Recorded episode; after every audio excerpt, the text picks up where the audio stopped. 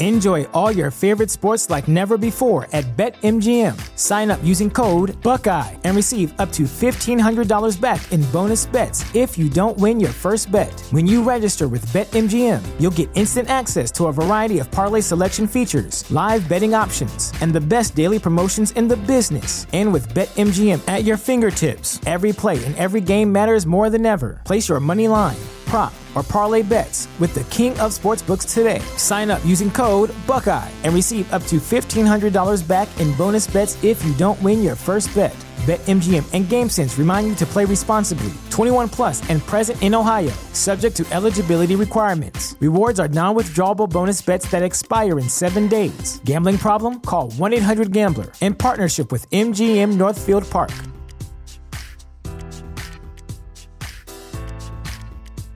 MSW Media.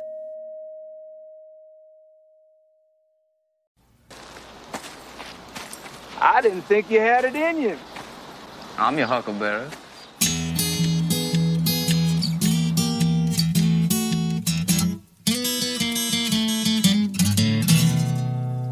Well, pour yourself a glass, sit for a spell. It's time to have some fun. Let's do a little thinking, some picking and a drinking. But this is what we're drinking with Dan Dunn.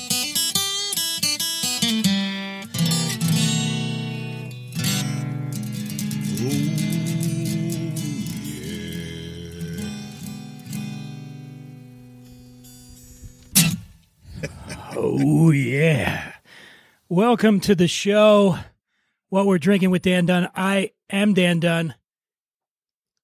Coming to you today from about two and a half hours east, due east from Los Angeles, in a place called Pioneer Town. You're going to hear all about it on this show with our special guest, one of the finest bar industry folk I've ever known a legend in the LA bartending scene who has opened a bar out here in Pioneer Town. His name is Eric Alperin. And uh, I'm going to be talking to him in a second.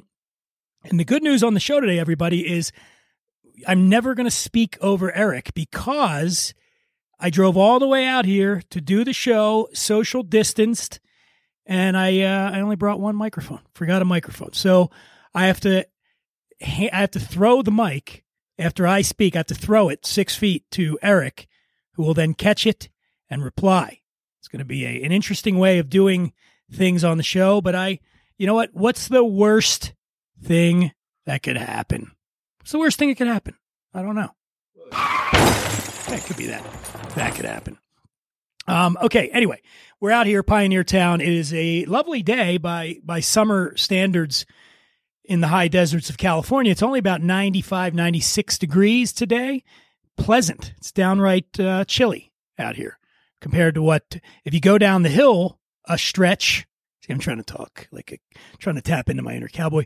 If you go down the hill a piece, it's down there towards Palm, down yonder towards Palm Springs. It gets very, very hot. It's about 110 degrees in Palm Springs. Anyway, I've spoken enough.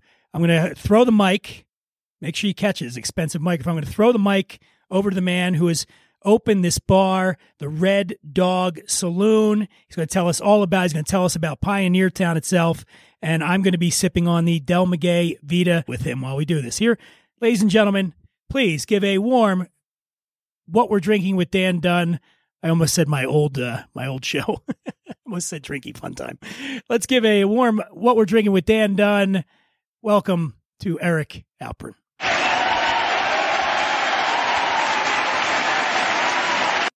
Yeah, that was a good throw. That was a really good throw, Dan. I think mid throw we we sprayed it with uh, uh, a bottle of isopropyl alcohol. So we are fully social distancing on on your on the second show of yours that I've been on. And it's funny how you almost said that it was your last show because I think we were doing that at uh, what was the bar we were at in L.A. Throw me a mic. Oh, I'm going to throw you the mic. Boom. Oh, God. All right. Uh, that was it. I believe that was at the the legendary Formosa Cafe. That's where we were, the Formosa Cafe. So I'm going to tee it up for you. Okay, I, in give us the give us the the nutshell pitch about Pioneer Town itself and what informed your decision to come out here and open this amazing saloon. Here it comes. Ready?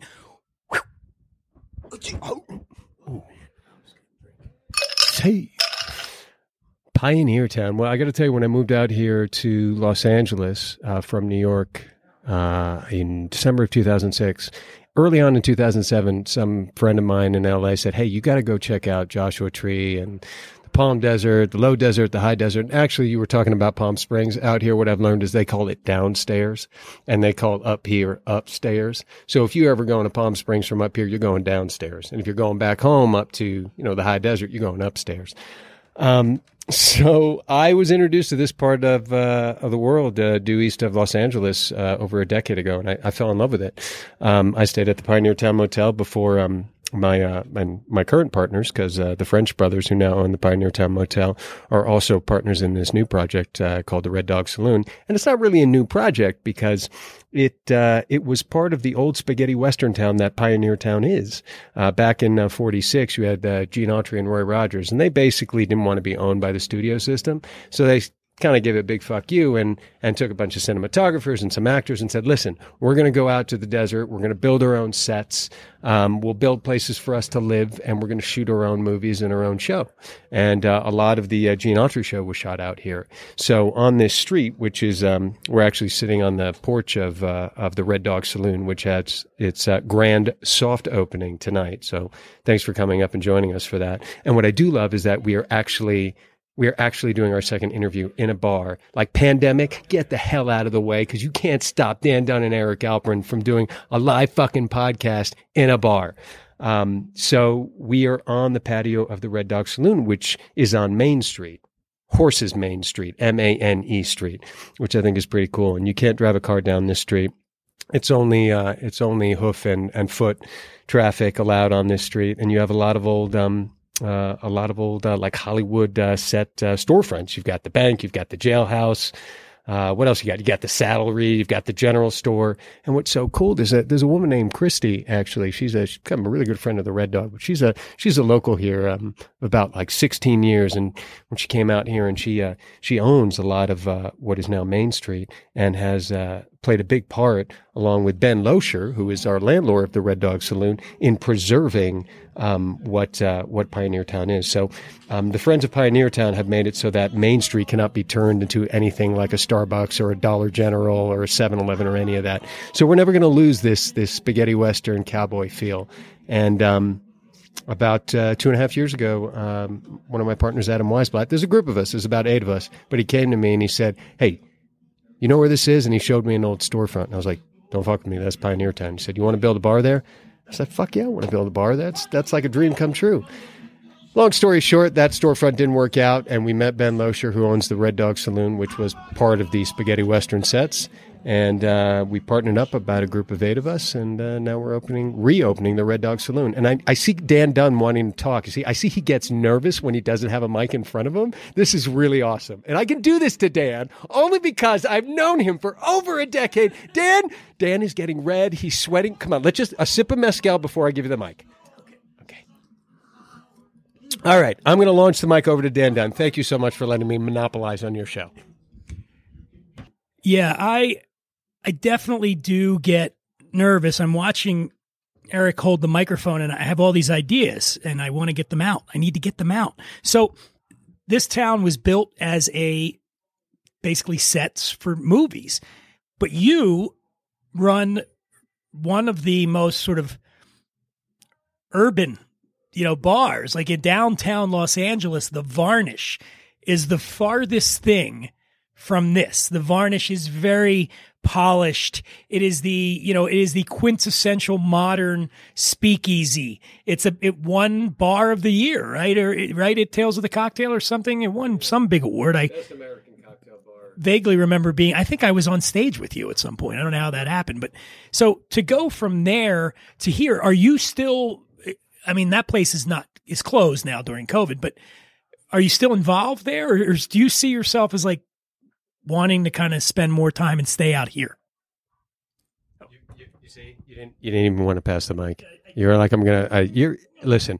Today's show is about how Dan Dunn is a little bit of a control freak, and I'm here to help you through that, Dan. Uh, no, let's get to it. Um, so yes, I am definitely still involved with my bars in Los Angeles, and uh, I am a New York City kid. But uh, there is a part of me that loves being out in the country, in uh, in nature, and I'm a bit of a city slicker. But uh, I I do love being out in the in the desert and and sporting some boots and cowboy hat and and who in the bar business doesn't dream of having a saloon? I mean, come on, and a saloon that you can reopen in an old Hollywood set.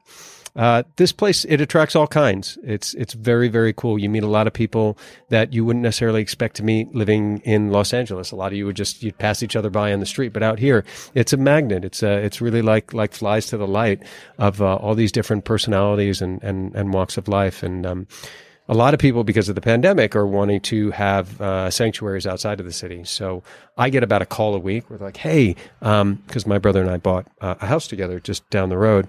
Uh, they're like, "Hey, how how did that go for you? What was the process? How, where'd you find it?" And I'm like, "Dude, I just looked on Trulia, looked at four houses, and the fifth one was the one we bought." So you're getting a real push for people that want to move outside the city. Uh, in terms of the bars in LA, oh, boom, boom. Oh, I'm gonged. You gonged me.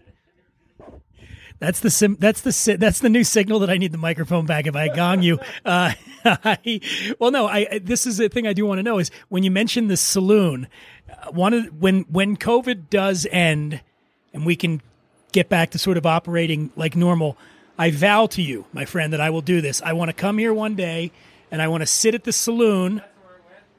I want to sit at the saloon. I want to hunker down at the bar and I want to order a whiskey. And when you bring the, I don't want to go leave it because that's what they always did in the old westerns with the bottle. Leave it. Yeah, leave it. Is that by the way? Is that is that legal in the state? Can you you're not you're not legally allowed to put a bar a, a, a thing a bottle on the bar and someone can pour their own drinks? Can you? You know, that's an interesting question. Thinking I've been in the bar industry for so many years because I started thinking of bottle service. And I went, how did how does that work? Because they do have a woman who's pouring it for you, but then she leaves when you're at a nightclub and you end up pouring it for yourself. But on the bar top, I'm pretty damn sure that you cannot you can show the bottle. I can be like, here we go, Dave. You want to check out the bottle? I just need to correct Eric. He said there's a uh, woman pouring it for you, and I'm just going to say on this show, could be a man as well. That's all I'm saying. Could be a man, could be a woman. There's no sexism on what we're drinking with Dan Dunn. All right, back back to Alperin. How do you how do you make that gong happen? Because I want to gong the shit out of you. Uh, yes, it could be a man. It could be a woman. Absolutely. Uh, my experience in uh, nightclubs in Hollywood, which are few, um, but what I do remember was that it was uh, very uh, beautiful women who were serving you bottles and doing bottle service. Um, and it's not really a scene that I was a part of. Uh, so in terms of leaving, leaving a bottle on the bar and letting somebody pour it, uh, uh, you can't do that. You can pour it for them. You can leave the bottle on the bar so they can check out the details of the label. But uh, yeah, it's not like the Wild West. But sometimes you break the rules, right, Dan? We do break the rules. And speaking of the rules, one of the rules we have here on the show is I actually have to pay the bills with an ad. So I'm going to run. We're going to take a quick break for a sponsor, and we'll be back from the Red Dog Saloon with Eric Alperin right on the other side of this message. Folks, I've never admitted this on the show before, but I'm a guy. Yeah, it's true. And as a guy, I'm here to tell you that so much of our identity is wrapped up in our hair. That's why when we get into our 20s and 30s and start noticing the first signs of hair loss, it definitely feels like panic time. Because let's face it, no guy is ever ready to go bald. Thankfully, now there's Keeps, the simple and easy way to keep your hair. You used to have to go to the doctor's office for your hair loss prescription. Now, thanks to Keeps, you can visit a doctor online and get hair loss medication delivered right to your home. They make it easy and deliver your medication every three months, so you can say goodbye to pharmacy checkout lines and awkward doctor visits. Keeps treatments typically take between four to six months to see results, so it's important to act fast. The sooner you start using Keeps, the more hair you'll save. Treatments start at just $10 per month. Plus, for a limited time, you can get your first month free. That's right, free. How? Well, if you're ready to take action prevent hair loss, go to keeps.com slash drinking. That's K-E-E-P-S dot com slash drinking to receive your first month of treatment for free. Take care of your hair, and your hair will take care of you. Keeps, keeps. We're playing for keeps here. at the Red Dog Saloon in Pioneer Town, California. Pioneer Town. Here. So uh, Eric's uh, taking a quick break. He's he is opening the bar. This is opening night of the bar. So uh, he's taking a quick break. He's going to be back with us on the other side. But with us, we have uh, one of our uh, what we're drinking uh, correspondents. You don't often hear him. He he was he used to be on our my former show, Drinky Fun Time, more often. He's making his return now to the world of podcasting. Uh, ladies and gentlemen, please give a warm what we're drinking. Welcome to uh, Rick McCarthy.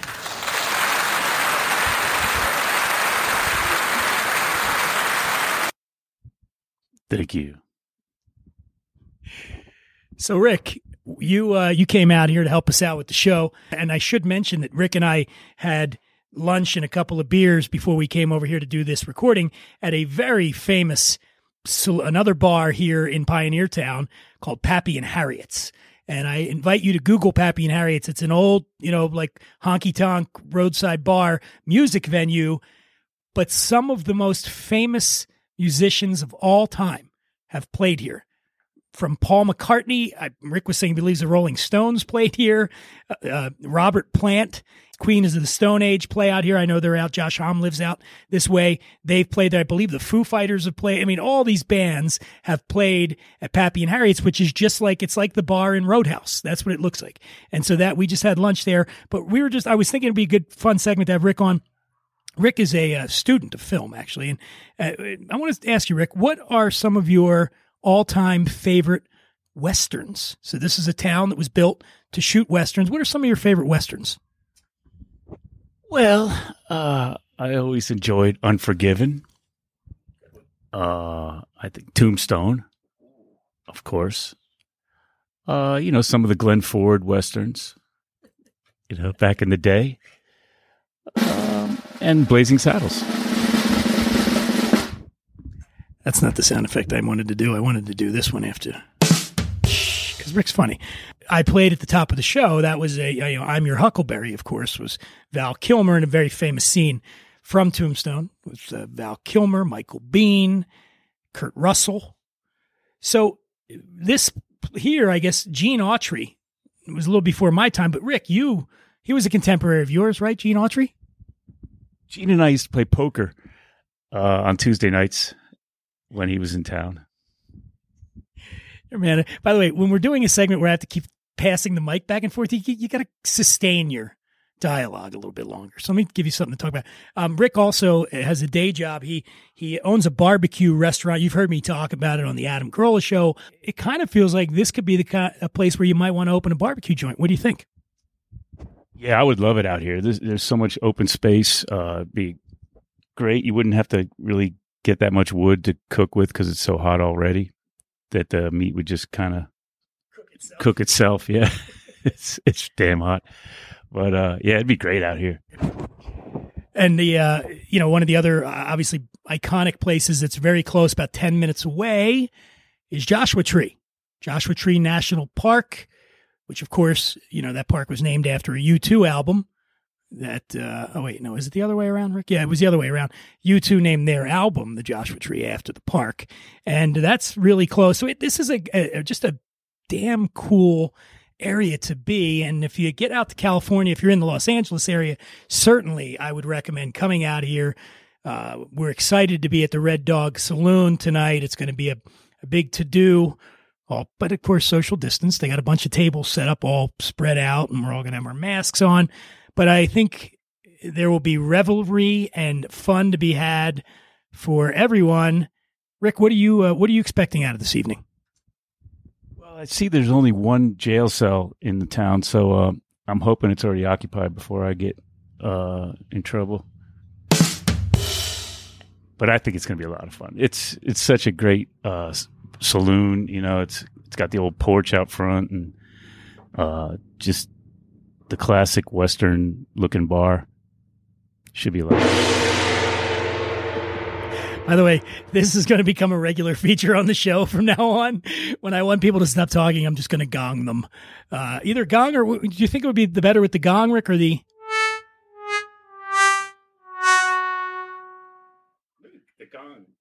the gong? Yeah, I think the gong's the way to go. Um, let's, you know what? We got it. why don't we take one more break? We got another commercial to run. And then on the other side of that, Eric Alperin will be back with us. So stay tuned. What do we have here? Ah, yes, Mack Weldon. Oh, how I love me some Mack Weldon. Mack Weldon is a premium men's essential brand that believes in smart design and premium fabrics. From socks to shirts to hoodies to their new adjustable Storm Chaser rain jacket, Mack Weldon's wares really are the longest lasting, highest quality items on the market. I went to MackWeldon.com recently, ordered a whole bunch of stuff. I got some 18 hour jersey crew neck undershirts, a couple of pairs of Ace sweatshorts, and no show socks. And Mack Weldon really does value its loyal customers. That's why they've created the Weldon Blue Loyalty Program. Here's how it works create an account, it's totally free. Level 1, place an order for any amount and never pay for shipping again. Level 2, once you purchase $200 worth of products from Mack Weldon, not only will you continue to receive free shipping, but you will also start saving 20% on every order you make for the next year. And now Mack Weldon has a special offer for you, what we're drinking listeners. For 20% off a first order, your first order, visit mackweldon.com and enter the promo code DRINKING. Mack Weldon's mission is simple to make sure all your basics and beyond are smartly designed and that shopping for them is easy and convenient. And I personally promise you this Mack Weldon is better than whatever you're wearing right now. I probably know more about drinking than you do, but at the same time, I don't mind hanging out with you. You know, you can call me up. I'm Dan Dunn. I drink for a living. I'm going to be hanging out at bars and events all over the world talking about one of the coolest things in the world Dan Dunn's Happy Hour. Hi, this is Kurt Russell. Listen, I escaped from New York, but I couldn't get the hell out of Dan Dunn's Happy Hour. Please send help.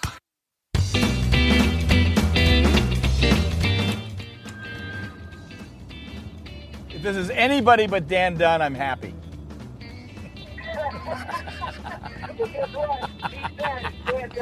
Oh my God. By the way, that's Kurt Russell, and he's lying. He loves me. Okay, that was Kurt Russell. He's the best, and, and I, I'm in a Kurt mood because he's done a lot of westerns. Kurt has uh, Tombstone, and he did uh, Bone Tomahawk. Was a great one that I we loved here, and so we're back with what we're drinking. And Eric Alperin is back with us. He went and I think he fired half the staff just now, uh, but now he's back, purged, and it's good to have him back. Eric, you in addition to opening the bar, you also uh, have a book out now. You'll tell us a little bit about the book. Yeah, absolutely. Thanks, Dan. Uh, I agree with Kurt Russell. Anybody but you. Um, I was actually just inside giving our uh, lineup. Really, Dan? Wow. Awesome. That's great. J- just hit me again. Just hit me again. um, but yeah, thanks for asking. I um, from I've now joined your club. Actually, this is my first book. It's called Unvarnished, uh, and uh, I wrote it with my co-writer Deborah Stoll. And uh, man, it was quite a quite a journey. Uh, it started about five five years ago, and um, there's so many great cocktail books, method and recipe books that are out there. It was um, it was a challenge to figure out what we wanted to do, how we wanted to represent our time in this industry. And uh, both Deborah and I are, are, actors, so telling stories was a big part of of um, our proposal and figuring out. Uh, what kind of narrative we wanted to write. So we uh, wrote about the underbelly you know, the fly on the wall perspective, the gimlet eyed view of what happens in the in the bar world. And uh, I think Dan Dunn has a thing or two to say about that as I throw the mic back to him. Got it. So you're saying kind of maybe like a uh, a kitchen confidential sort of thing, like a Bourdain back back of the house, yeah. Uh, yeah, absolutely, and um, totally. That was actually the first book I read when when I was a, a youngin, like getting in this business. I was like, "Oh, you got to read this about this wild guy, Anthony Bourdain." And I've, I, I mean, I'm sure you too. I mean, I've never, ever, ever forgotten about that that that book, that narrative. I love it. He's my hero, and um, yes, so I wanted in the bar vein to do a version of a behind the scenes, a kitchen confidential, a bar confidential of, of sorts and um, not only Kitchen Confidential, but um, Cosmopolitan by uh, Toby Cecchini is also one that inspired uh, inspired the narrative. But um, we really take the journey of me moving out to Los Angeles and opening up the Varnish. Uh, there's a little section in the center uh, with method and recipes, so there are some recipes in there. It's actually the first 115 cocktails you have to know to be a varnish bartender. Um, but uh, we talk about the good, the bad, and the ugly. Uh, we wanted to uh, we wanted to leave some sort of manifesto that maybe we didn't have when we were coming up in the business.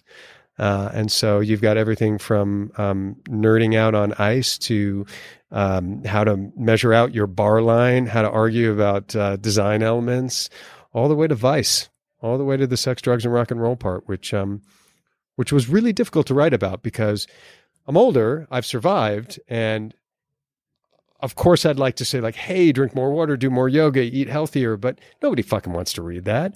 So it was a challenge in figuring out how to how to show and not tell.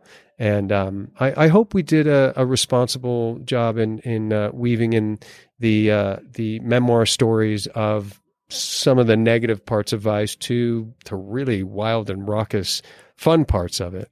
Uh, because telling somebody uh, you shouldn't drink and do drugs is not really a way you're going to get somebody not to drink and do drugs. Uh, maybe just to hear stories. Uh oh, uh oh. Uh, is this another PSA on the Dan Dunn show? This is another PSA on the Dan Dunn show. well, I was, you know, to that point, you mentioned that I've, I've written a few books myself, and I look back, you know, and I did not hold back in any of my books. And sometimes I I cringe, you know, especially not so much American Wino, which was the most recent one, but I mean I was very confessional, a lot of stuff about my family in there, but in Living Loaded, the book before that, boy, I would if I could do it again, there are certain things I certainly I don't think would have put in a book. And and it, and it is a it, it's a decision because look, when you're writing and you're creating any anything, whether it's a song or a book or it's a product of who you are at that moment. Okay. And who I was when I wrote Living Loaded, you know, you're constantly evolving. I'm a different guy now. And so some of the ideas, things that I maybe thought were cool or funny, especially in regards to like my, you know, womanizing and all of that.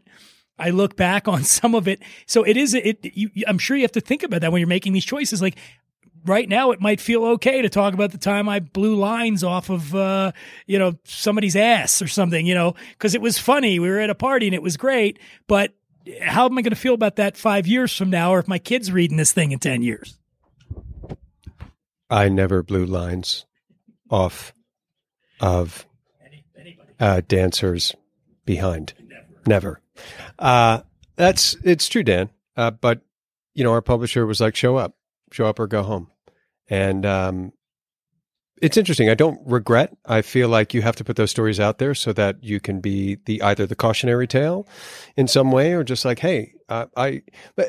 It's really interesting because my parents read an advanced reading copy, and I'm very close with them. I love them. A lot of the memoirs in in the book is very positive, very loving, very caring.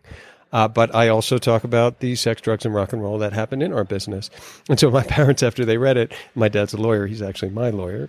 Um, he sent they sent me a memo. It almost felt like a legal memo of some of the points they were unsure of or had questions about. Because when I gave it to them, I said, "Listen, there's some stuff that you will, of course." celebrate and love and there's stuff that you might have questions about so let's talk. And so I got that memo. And there was a two week period we went back and forth through email at first, and then we talked about it, where they're like, well, you know, you don't you don't ever say, Well, I don't do cocaine anymore. Well, guess what? I don't. I think it's a wretched fucking drug. It's like hamburger helper when you're drunk. You're like, Oh, I need to sober up so I can drink more. You do that cycle long enough, any of you, anyone, you realize, oh fuck, that's a bad fucking idea. But no, I didn't explicitly say I don't do cocaine anymore. But guess what? If you read the entire narrative, you know, the character does go through a bunch of incarnations and lives that you can glean that he's not blowing lines off of someone's back. But uh, I think there's a lot of stuff in there that um, can help a lot of young industry folk make their own decisions. Back at you, Dan. You, when you talk about vetting the book, now my American Wino, there were a lot of things in there about you know I my childhood was problematic. Uh, and I talk about that, and anybody that's read the book would know that. And when we when the book was being vetted by the lawyers at HarperCollins, oh, you too, I was HarperCollins. Yeah, HarperCollins, baby, here we go. Yeah, oh, we didn't just high five. It's not social distancing. Um, he's six feet away. Uh, so I there were some things in there that the lawyers were worried about, and turns out it was maybe rightfully so. I said, "There's no way." Uh, my mom's not going to read it, and and my dad, yeah, you know, whatever. And but there, I found out from my brother. I hadn't heard from my dad in a while after the book came out, and uh, he's not a very, you know, he's an old school Philly guy. He's not the kind of guy that, not a great communicator. And uh, there were some brutally honest parts in the book about my child. My dad was an alcoholic. My mom's bipolar, and it was not a good situation early on. My dad hasn't drank, and I'm, I'm not supposed to be saying this, I guess, because it's an uh, Alcoholics Anonymous. Anyway, he doesn't care. He hasn't drank in 30 some years, but back then it was it was a problem. So he uh, there was one thing that I wrote that really uh, caused a problem with us. Like my dad, he had he did not want that in there. What I said, it's true. It was true, at least to me. But yeah, man, you got to make those decisions because uh, you're writing for a public generally that you don't know. Like most people that read, I don't know them, but there are people that are close to you that are going to be impacted by the things you say. And once you say them, once it's in print, it's forever. You don't get to take it back. You don't go, oh, can I uh, amend what I wrote on page 240 about? You don't get to do it. So the, a lot goes into that, and and and it's uh, it can be a real challenge to uh, what you're going to reveal and what you're going to conceal in a book. Uh, yeah, uh, absolutely. I'm I'm feel very fortunate after hearing your story because I I had amazing parents, um, and so I think a lot of what concerned them was just uh, how I would be represented from the things that I was talking about. Um, but I told them I thought it was really important to represent things truthfully because this um, this business can be a roller coaster. Um, yeah, uh, I, I, it's interesting. Do you do you uh, do you feel like you've crossed that bridge with your dad at this point, or um, is it still something that's that uh, you guys haven't? Because my parents have celebrated this book, and they're very happy after we crossed that bridge together. You know, the the funny part is, is be, prior to COVID happening, uh, there was some a lot of movement on the Hollywood front with the book. The book's been optioned, and it. I started thinking to myself, well, Jesus Christ, like if this thing, I mean, I'd be really happy if they make a movie version of American Wino, but I also was thinking to myself, like, uh, is this going to all come back up? I, the movie version doesn't have the thing that I'm basically, I'll just tell you what it was that I, the thing that, um, my mother, who is unfortunately mentally ill and has had a lot of problems, uh, and I so I, I, as I wrote in the book, truth was always in parentheses in my family. I never knew what was real because most of the time with my mom it was delusion, but but there were definitely some bad things that you would expect that would go on if your dad's an alcoholic and your mom's bipolar. And one of the the thing that I wrote in the book that caused the problem, and you can tell me what you think. I said my mom would say that my dad would when she got pregnant that he wanted her to have an abort with me wanted her to have an abortion and she didn't want to have an abortion. So he, he tried to have one, try to do it himself, you know, basically. And, uh, you know, through uh, violence. And what I wrote in the book was I said, I don't know if it's true that he hit her. But if it is, and he's reading this right now, I bet he's wishing he had hit her a little bit harder.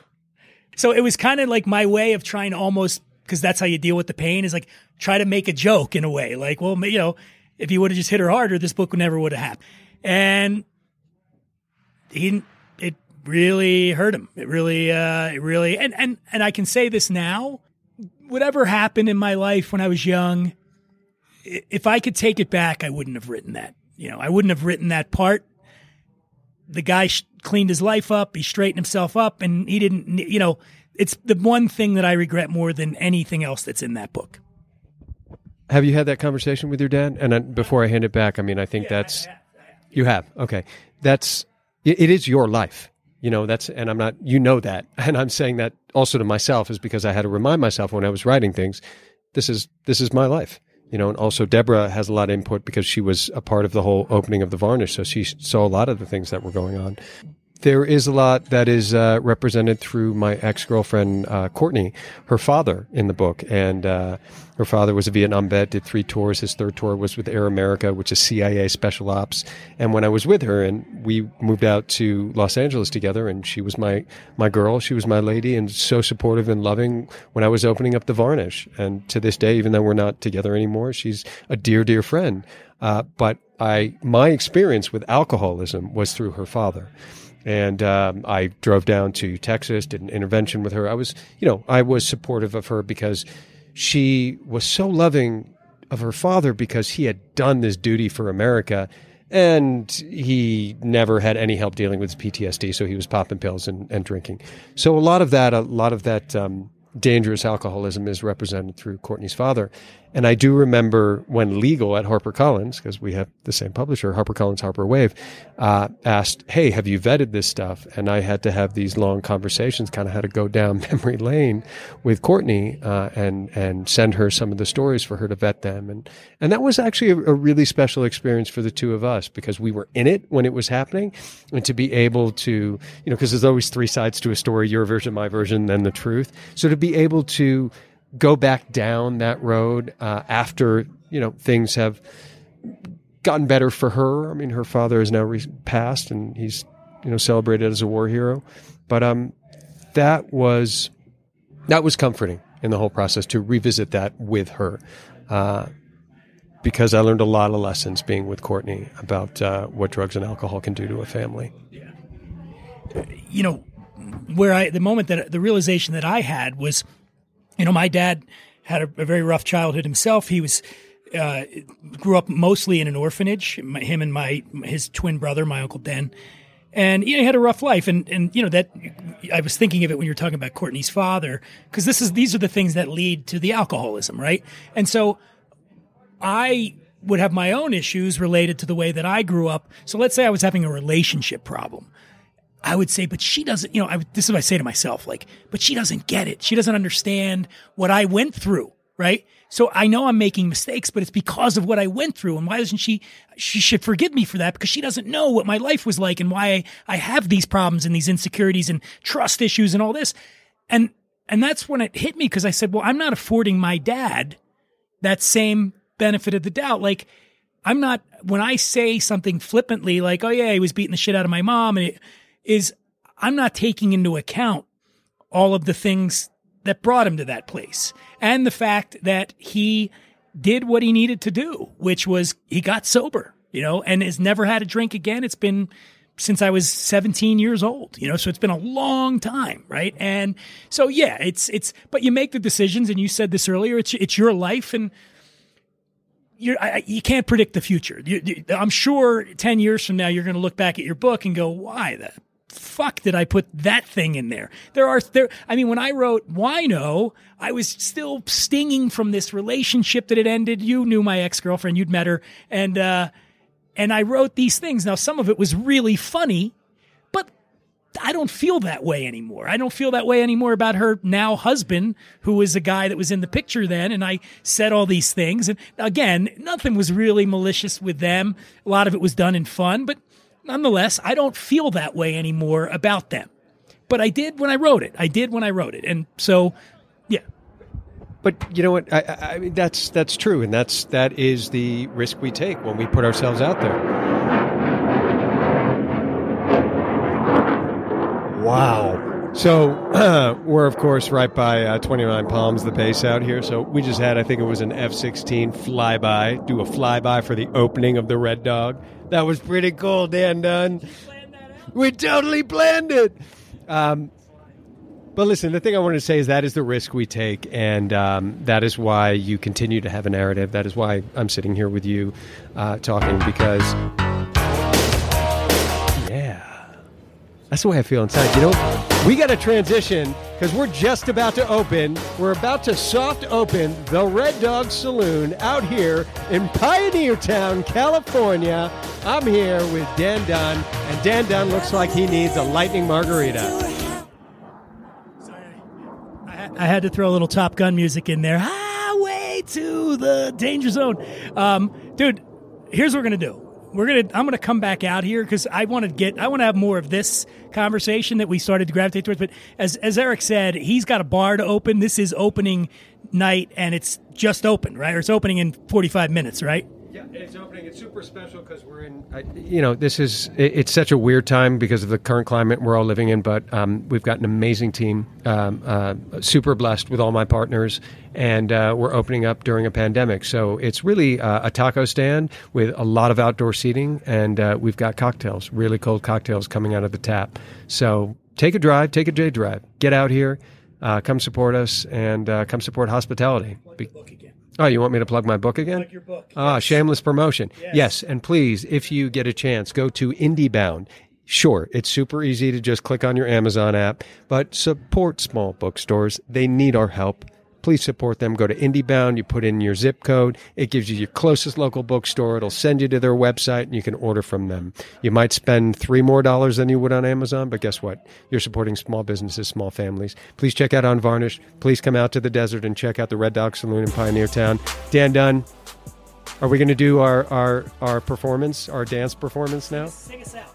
Oh. I was a tenor in high school. Thank you to everybody out there for tuning into the show. I'm Dan Dunn. Follow me at the Imbiber on Instagram, Twitter. I just created a YouTube channel for what we're drinking, so I'm going to be posting videos up there, and it's going to be spectacular.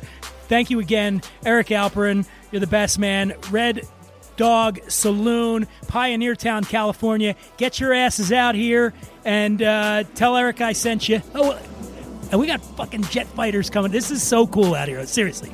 That's all I got. Thank you, everybody.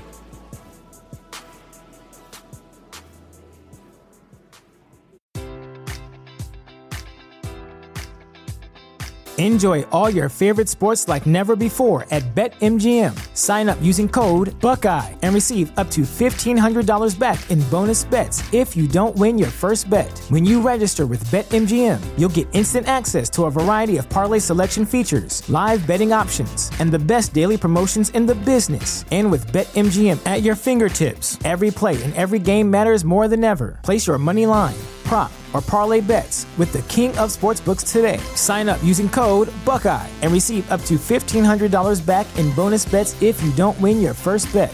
BetMGM and GameSense remind you to play responsibly. 21 plus and present in Ohio, subject to eligibility requirements. Rewards are non withdrawable bonus bets that expire in seven days. Gambling problem? Call 1 800 Gambler in partnership with MGM Northfield Park.